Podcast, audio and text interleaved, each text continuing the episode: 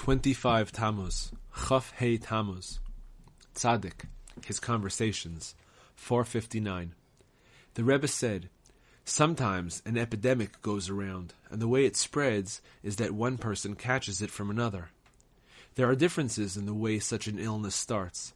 Sometimes a person becomes infected directly, as it were, through a heavenly decree, without catching the illness from someone who already has it. In other cases, people become sick indirectly, in the sense that they catch the illness from somebody else. The difference is that in the case of the person who becomes infected directly, the illness manifests itself with its full array of symptoms, because each form of illness has a variety of symptoms. Thus, in the case of catarrh, the main symptom is headache, but there are also other symptoms such as nasal congestion, sneezing, etc.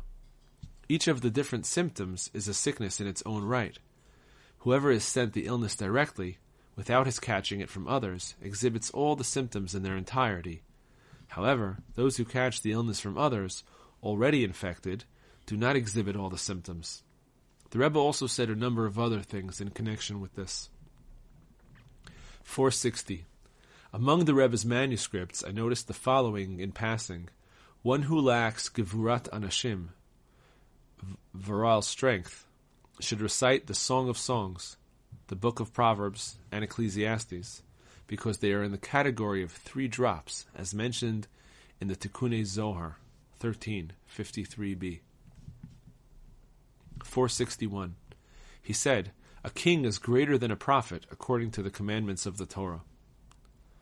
462. The Rebbe once said, Yesterday the Turk came to me in a dream and complained to me greatly about the various forces making war against him. I had great pity for him, and he really does deserve pity, because he still goes by his original name, Ishmael, whereas in the case of all the others, it is not known who they are because they have become mixed up. However, the Turks still have their original name. I gave him some advice, and to all appearances, he also knew what the advice was, but pretended not to know. There was another occasion when the Rebbe spoke about this and said, In the Torah reading on Rosh Hashanah, we read, And also of the son of the bondwoman will I make a nation. Genesis 21:13. In other words, he certainly possesses great power, seeing that this is what the Torah says of him.